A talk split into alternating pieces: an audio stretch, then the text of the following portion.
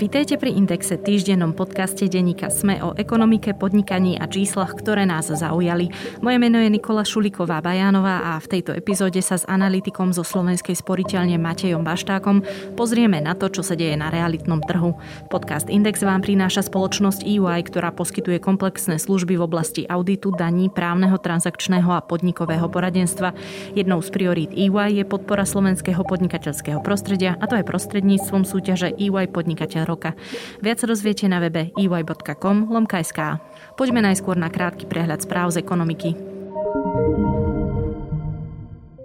Cena elektriny sa pre domácnosti nezvýši do roku 2024. Slovenské elektrárne sa s vládou dohodli, že najbližšie dva roky budú pre slovenské domácnosti dodávať elektrínu za súčasnú cenu a to vo výške 61 eur 21 centov za megawatt hodinu. Vláda na oplátku nezavedie mimoriadne zdanenie zisku z elektriny z jadra, ktoré by sa elektrárni významne dotklo. Európska centrálna banka varovala, že realitný trh je najväčším rizikom pre banky v eurozóne.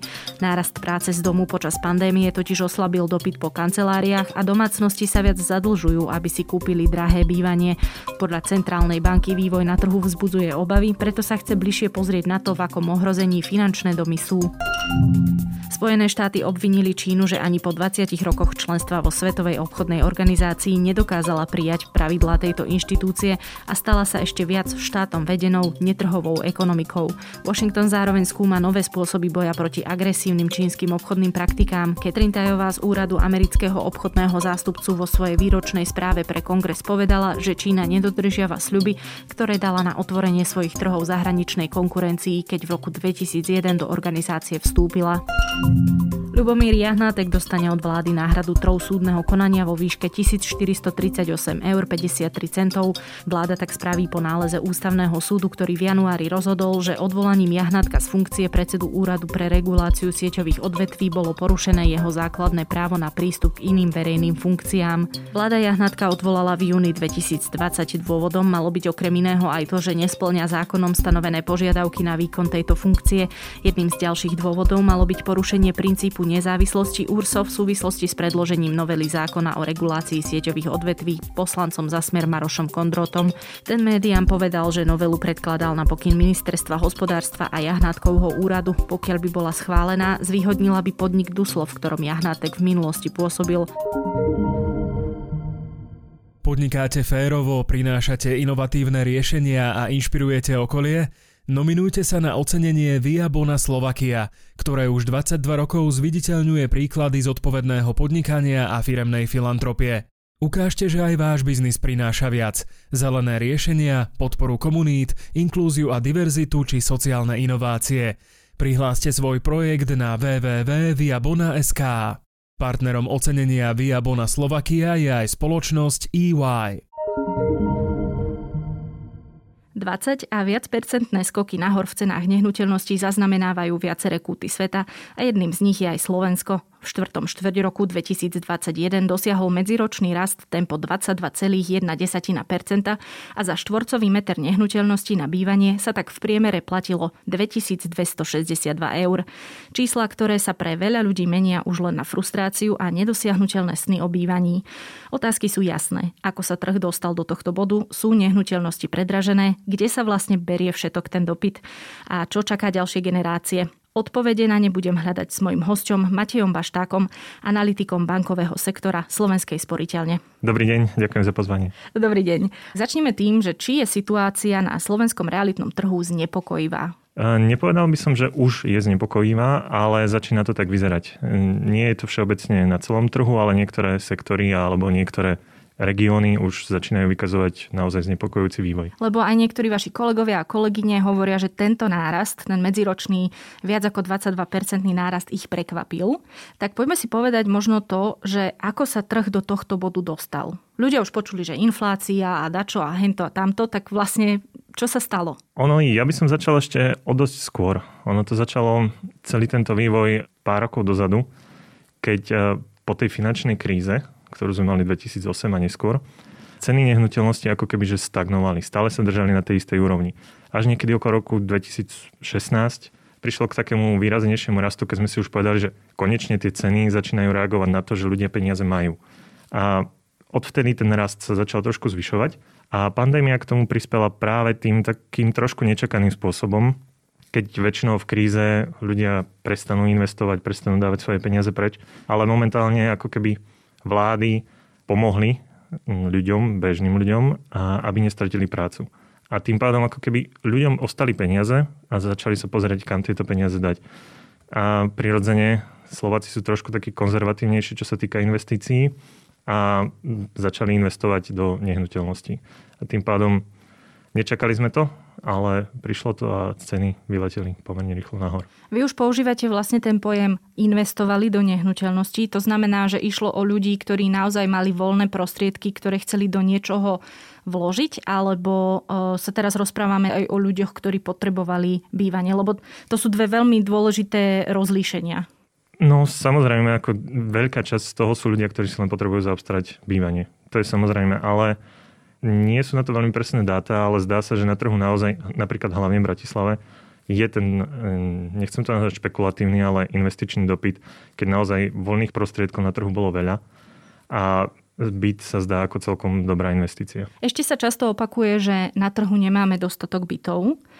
Spája sa to konkrétne napríklad aj s tou politickou debatou o nájomných bytoch alebo teda o nových stavebných zákonoch. Na konci 3. 4. roku toho minulého roka bolo podľa Národnej banky Slovenska rozostávaných takmer 80 tisíc bytov. Tá otázka moja je, že to nestačí? Že kde sa ten dopyt vlastne berie? Lebo, a ešte to doplním, zo Slovenska ľudia odchádzajú nepribúda toľko nových obyvateľov, to reprodukčné číslo je stále menšie, bytovky sa nedemolujú, aspoň ja to teda nevidím a dokonca sa radíme aj na popredné priečky v preplnenosti bytov. Sice aj to číslo klesá, ale akože tým nechcem povedať, že ľudia z tých preplnených bytov nechcú odísť, ale že my máme ten trend, že sa vieme uskromniť aj na menšom priestore. Ešte ja by som len doplnil jednu štatistiku, že na Slovensku ostáva s rodičmi strašne veľké percento mladých ľudí, čo je v Európe neúplne typické možno aj odtiaľ to ide ten dopyt čiastočne. Ale všeobecne ako keby dopyt po bytoch je, nedá sa povedať, že, že by to bolo prekvapivé. Lebo ľudia stále chcú bývať v lepšom a novšom. To je jedna vec. Druhá vec, pandémia ukázala, že naozaj stráviť celé dni napríklad s partnerom alebo s deťmi v maličkom byte a popri tom pracovať je veľmi ťažké. Čiže už pomaličky vidíme aj ten, na trhu ten dopyt, že nejde len o malé byty, ale už o trošku väčšie byty. A zároveň, hlavne v poslednom kvartáli 2021, sme videli, že už aj domy začali rásť na cene obrovským tempom. Čiže ono ako keby stretlo sa viacero faktorov, keď hm, Slováci ten rast ich miest bol pomerne rýchly posledné roky a zrazu ako keby prišli na to, že nakupovať tie byty je, je asi dosť dobré a potrebné pre nich. Čiže vy vlastne hovoríte, že ten dopyt aj po tom všetkom, čo som ja vymenovala, je úplne prirodzený alebo ako sa hovorí reálny? Momentálne, no veľká časť toho je áno reálna. Ako keby ľudia potrebujú nejaké nové bývanie, to je bez debaty to, čo som už spomínal, je druhá vec, že koľko z nich si povedalo, že tak kúpim to práve teraz, aj keď to nepotrebujem hneď, lebo áno, máme lacné financovanie a áno, zdá sa, že môžem na tom aj zarobiť. Uh-huh. Ale tie veci, ktoré som... Mne to jednoducho ako bežnému človeku, keď si to dám do nejakej rovnice, tak mne to stále úplne nedáva zmysel. Akože je jasné, že čísla sa nemýlia, ale či tam jednoducho niekde nie je nejaký háčik, lebo 80 tisíc bytov rozostávaných, ako ja rozumiem tomu, že to je za celé Slovensko, nie je podľa mňa málo. No áno, ale tie byty reálne sú rozostávané, kedy budú mm. dostávané. A ono ten, ten celý proces trvá veľmi dlho. Čiže keď teraz si viacero ľudí alebo veľká časť ľudí povie, že tak ja si chcem kúpiť ten byt, ale na trhu reálne momentálne teraz nie je nič, nevadí, že o 5 rokov bude dostávaných 80 tisíc bytov, mm-hmm. ale tá cena reflektuje to, že zrazu viac, viac a viac ľudí si chce kúpiť práve teraz. Ako z dlhodobého hľadiska áno, asi o 30 rokov, keď už tá demografia úplne bude na inej trajektórii, keď už naozaj bude počet obyvateľov na Slovensku relatívne prudko klesať, alebo no, prudko asi nie, ale bude klesať, tak uh, tých bytov asi bude viac k dispozícii. Ale zase musíme rozlišovať regióny. Napríklad v Bratislave, kde prichádza veľa ľudí aj za prácou, aj celkovo za kultúrou a tak ďalej, tak e, tam ten dopyt bude. Horšie sú potom na tom tie regióny, kde naozaj nezamestnanosť je trošku vyššia, alebo nie sú tam také príležitosti, tak tam ten dopyt asi bude upadať rýchlejšie. V Európe a aj v celom svete spoločnosť UBS identifikovala niekoľko rizikových destinácií, kde hrozí realitná bublina. Patrí tam napríklad Frankfurt, Mníchov, Zurich, Štokholm, Amsterdam, hovorím teraz za Európu. Slovensko si táto spoločnosť nevšimala. Ako ďaleko teda od tej bubliny máme my? Ja by som povedal, že už viacero inštitúcií si všíma toto a minimálne Národná banka Slovenska už o tom hovorí relatívne nejaký ten čas. Oni ešte v minulosti mali taký graf, kde naozaj svietilo slovo bublina a kde ten index sa ako keby že blížil. Teraz to nazývajú skôr ako vysoké riziko a už sa dostávame do tej fázy, že naozaj sa blížime k vysokému riziku. A nemám veľmi rád toto slovo, že bublina, lebo navodzuje to taký, taký jednoznačný názor, že už sme tam alebo tam nie sme, ale každopádne, ak by rástli ceny nehnuteľnosti takým tempom, ako sme videli na konci roku 2021, tak sa tam veľmi rýchlo blížime. Čiže ak by budúci rok znovu sme zaznamenali 22-percentný nárast alebo okolo 20-percentný nárast medziročný, tak by to bolo problematické. Lebo sú napríklad aj v Spojených štátoch miesta, a myslím, že Halifax, kde za 2 roky alebo 3 roky o 50% narastli ceny nehnuteľností. A tam je potom tá otázka, že kde je ten nárast oprávnený a dáva zmysel a, a kde už nie? No, ono, Hlavne ja sa na to pozerám tým spôsobom, ako to ide v, vo vzťahu k príjmom alebo celkovo k, k tomu, ako, aké bohatstvo majú ľudia. Čiže to je tá otázka, či sú predražené, lebo to sa vlastne vymeriava voči presne tým fundamentom ekonomickým. Áno. A v podstate až do minulého roka tie fundamenty ako keby predbiehali ceny bytov alebo ceny nehnuteľností. A keď si to aj nakreslíme na krivke, tak stále ten disponibilný príjem rastol rýchlejšie. Až v podstate 2019-2020 to začalo predbiehať ceny nehnuteľností, začali predbiehať tieto fundamenty. Uh-huh. A práve o to ide, že ak ceny, ceny nehnuteľnosti budú stále rýchlejšie rásť, tak sa dostávame do toho problému. Lebo naozaj ľudia nebudú mať na to, aby si svoje bývanie zabezpečili takýmto spôsobom. Keď hovoríte, že teda povedzme príjem alebo ceny nájmov alebo všetky tieto ukazovatele sú nejak vyvážené voči cenám nehnuteľnosti, to čo znamená? Lebo tá nehnuteľnosť stojí povedzme 200 tisíc, ale človek zarába 1200 eur mesačne v hrubom, tak ako sa to vlastne počíta? Skôr tam ide o tú zmenu, že ak zarábam tisíc napríklad a za 5 rokov mi narastie príjem na 1200, ale cena nehnuteľnosti narastie za meter štvorcový, dajme tomu, aby to bolo jednoduchšie, z 1000 na 2500, uh-huh. tak je jasné, jasné. Že, že tie uh-huh. fundamenty sú dosť pozadu oproti cene. Uh-huh.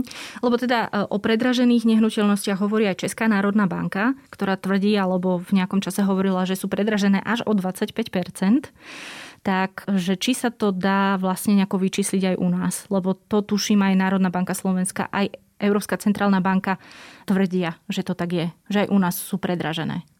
Priznám sa, že neviem presne o nejakom modeli, ktorý by hovoril o konkrétnom čísle, že máme to tu predražené o toľko a toľko, ale viem si predstaviť, že niektoré modely už ukazujú, že to predraženie tu je a že naozaj tie ceny vzrástli rýchlejšie, ako, ako by mali na základe nejakých fundamentálnych odhadov, ktoré sa robili. Stále sa snažím akoby pochopiť takú tú rozumnú mieru pre, povedzme, zdravú ekonomiku.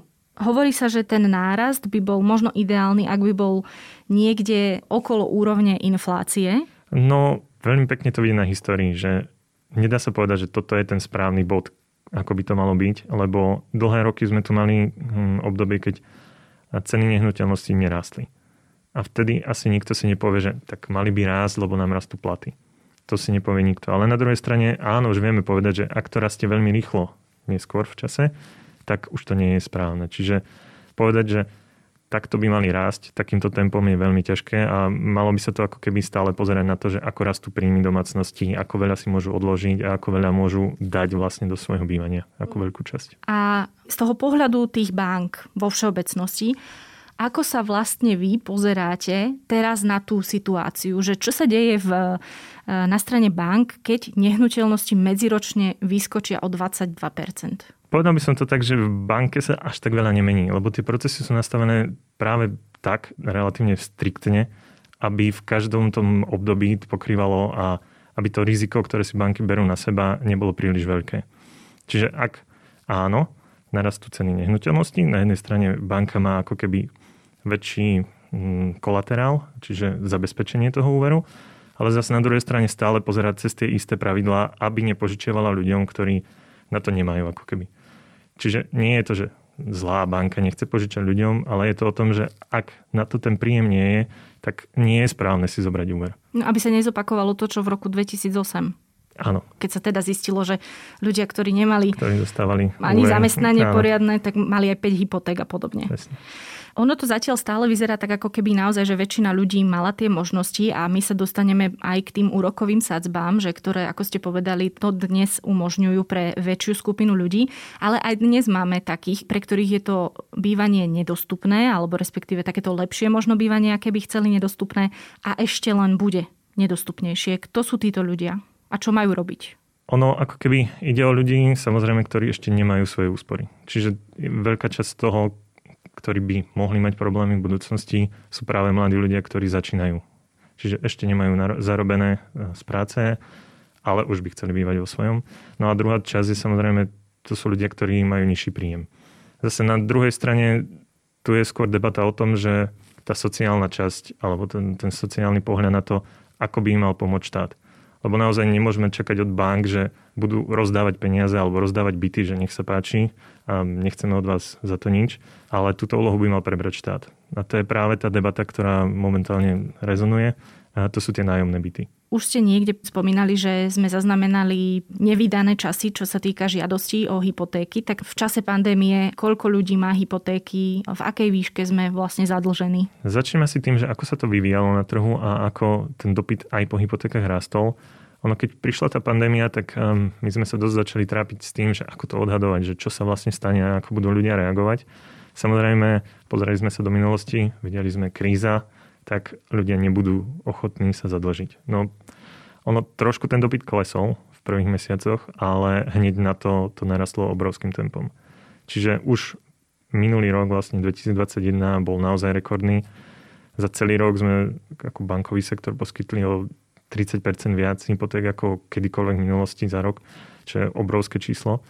Áno, na jednej strane to ťahali aj tie ceny nehnuteľností, lebo však potrebuje človek viac peniazy si požičať, ale stále je tam ako keby ten dopyt, že nie len na pokrytie nárastu ceny, ale aj viac ľudí ako keby, mm-hmm.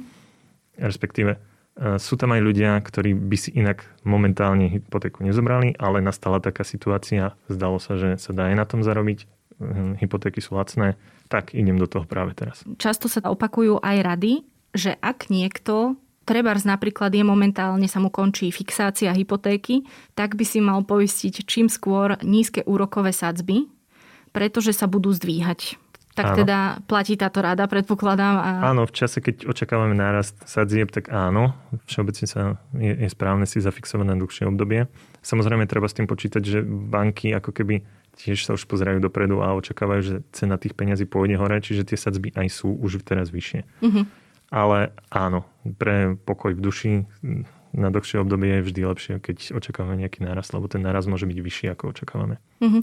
No ono teraz sú tie úrokové sadzby niekde pod 1%, alebo teda už, už sa postupne zvyšujú, hovoríte? Tieto kratšie, ktoré sú že naozaj priemer, tak tie ešte stále sa držia stále na rovnakom, mm-hmm. ale už keď eh, tie dlhodobejšie, tak momentálne na trhu ešte nevidieť úplne, že by sa zdvíhali, ale viem si predstaviť, že čo chvíľa pôjdu hore. Čo chvíľa znamená čo? Do konca roka budú zdvihnuté na 1,5% alebo máte nejakú projekciu? Ono to veľmi závisí od toho, čo povie Európska centrálna banka.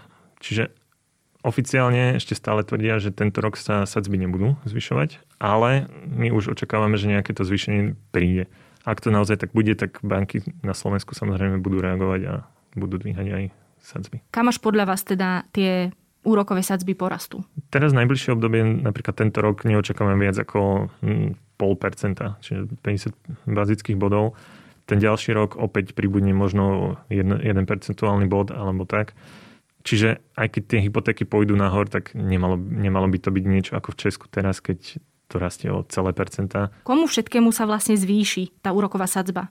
Akože hoci komu banka môže prísť a povedať, že v zmluve máte napísané, že budete platiť takýto úrok, po 5 rokoch bude takýto ten úrok, alebo iba na nové hypotéky to platí? Platí to na nové hypotéky. Ako keby to, čo je dohodnuté v zmluve, to sa meniť nemôže. Uh-huh. To by bolo veľmi nefér. Mobilní operátori by uh, namietali. Áno, ale v bankách som nepočul, že by také niečo bolo možné, že by sa dala nejako zmeniť zmluva počas životnosti. Ale áno, potom v čase refixácie tam už um, príde nová ponuka. Uh-huh. a tá už závisí od toho, ako banka vidí do budúcnosti vývoj úrokových sadzieb. To znamená, že ak máte zmluvu napríklad, že máte 30-ročnú hypotéku a máte zafixovanú sadzbu na 5 rokov. A teraz po 5 rokoch príde práve táto refixácia, kde dostanete list, kde vám bude ponúknutá nejaká sadzba, vy môžete ísť ešte do banky a popýtať sa, že či by sa nedalo s tým niečo robiť, ale v princípe je tam ako keby ponúka na ďalšie obdobie, ktoré na ktoré sa zafixuje táto sadzba. Už sme načrtli aj rovinu, či kupovať nehnuteľnosti ako investíciu. Tak je to dobrý nápad? Pre koho je to dobrý nápad? Ja sa to inak v tomto podcaste pýtam častejšie, ale tak tá odpoveď sa mení trochu v čase. Čiže s tým, čo vieme dnes, komu sa oplatí kúpiť nehnuteľnosť ako investíciu, komu nie? No ono, takéto jednoduché pravidlo je, že až keď už to robia všetci, tak je už možno neskoro. Čiže naozaj, keď to rastie o 22% a očakávať, že takto to bude raz najbližších 30 rokov, čo je taký investičný horizont naozaj pre byt alebo dom, tak hm, to sa očakávať nedá. Celkovo by som povedal, že investície do nehnuteľnosti dlhodobo sú stále menej výnosné ako napríklad do akcií. Čiže áno, pre investora, ktorý chce dlhodobo investovať a v podstate si chce iba udržať tú hodnotu oproti inflácii, tak áno, môže. Jasné je to také bezpečné, by som povedal. Stále sú tam rizika, áno, ako pri každej investícii, ale je to skôr pre takého konzervatívnejšieho človeka, ktorý nechce obrovské výnosy. Treba do toho započítať všetky tie investície, či už keď prerábate byt, alebo sa o ne oň staráte. Nikto nikdy nevie vlastne, že na akých nájomcov narazí. Aj ten čas toho človeka niečo stojí, čiže treba si definitívne asi túto investíciu premyslieť. Ja ale čo pozorujem napríklad medzi mladými ľuďmi, a to inak mám aj takú generačnú otázku, ale začnem týmto. Ja čo pozorujem medzi mladými ľuďmi, tak nie každý úplne rozumie treba z investovaniu na finančných trhoch nie každý, no veľa ľudí tomu nerozumie, čo je podľa mňa úplne pochopiteľné s našou ekonomickou gramotnosťou. A hovoria si, že tak ja kúpim pozemok. Že to je najbezpečnejšie. Že, že aj medzi mladými ľuďmi pozorujeme vlastne takéto premýšľanie. Je to podľa vás bežné, alebo sú toto skôr nejaké výnimky a čo si o takomto premýšľaní myslíte? A investícia do pozemku z dlhodobého hľadiska je relatívne s nízkym výnosom. Čiže ak som mladý človek, tak očakávam, že tie úspory by mali byť až niekedy ďaleko v čase. Čiže šetrím si napríklad na dôchodok, alebo si šetrím naozaj na spotrebu, keď už tie príjmy budú nižšie. A preto sa mladému človeku oplatí ísť do niečoho rizikovejšieho. A tým pádom napríklad akcie alebo obdobné investície, kde nevadí mi, že jeden rok je to dole, ale potom z dlhodobého hľadiska je to vysoký výnos. Ale práve tie pozemky je niečo konzervatívne, kde dám peniaze, jednak ako keby treba sa o to starať v čase a nakoniec, keď to predávam, tak nie všetky pozemky pôjdu hore o 300%. Práve, že tých je relatívne málo, áno, počúvame o takých prípadoch, lebo však môže sa niečo začať stavať, alebo môže sa začať eh, rozširovať eh, mesto. No napríklad smerom. máte ornú pôdu a zrazu ju predávate ako stavebný pozemok, tak Presne to je... Tak ale keď už príde za vami nejaký investor, že a predávam super pozemok, investičný pozemok, tak tam tá šanca na zhodnotenie je relatívne malá. Hm.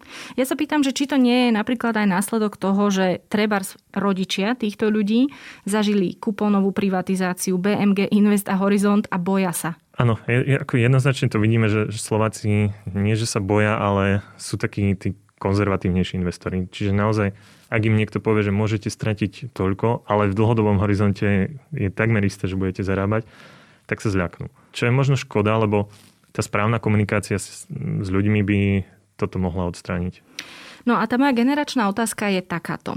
V mojom okolí, moja generácia, ja som, ak sa nemýlim, neskorý mileniál, aspoň myslím, tak my sme mali, alebo máme celkom to šťastie, že naši rodičia prišli pomerne lacno k svojim bytom, či už mali nejaké tie meské byty a podobne, alebo odkupovali ich za veľmi nízke zostatkové sumy.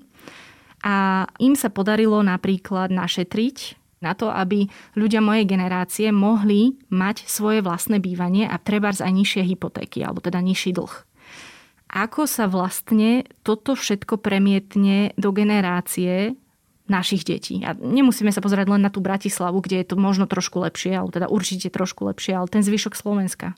No, ako keby stále ostanú tu tie domy a byty, ktoré títo ľudia majú. Čiže príde ďalšia vlna, kde sa to bude dediť. Čiže tí ľudia... Ale keď v nich budú, budú musieť mať... dožiť?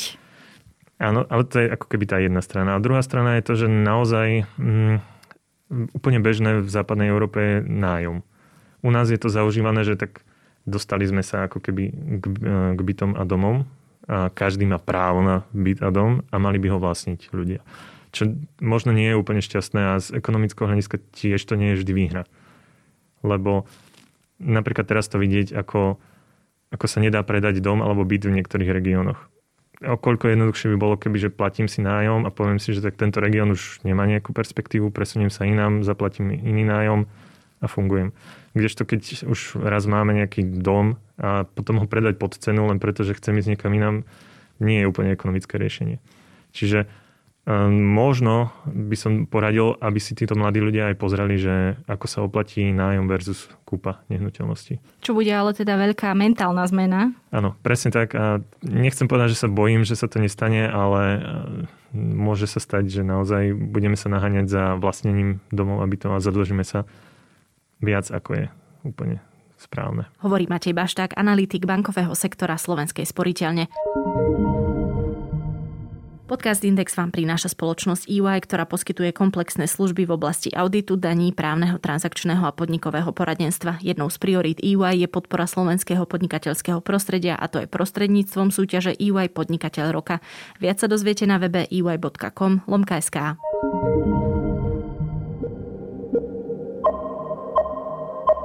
To je na tentokrát všetko. Počúvali ste Index, týždenný podcast denníka Sme o ekonomike. Ak mi chcete poslať pripomienku, nápad na tému či doplnenie, ozvite sa mi na nikola.bajanová.sme.sk.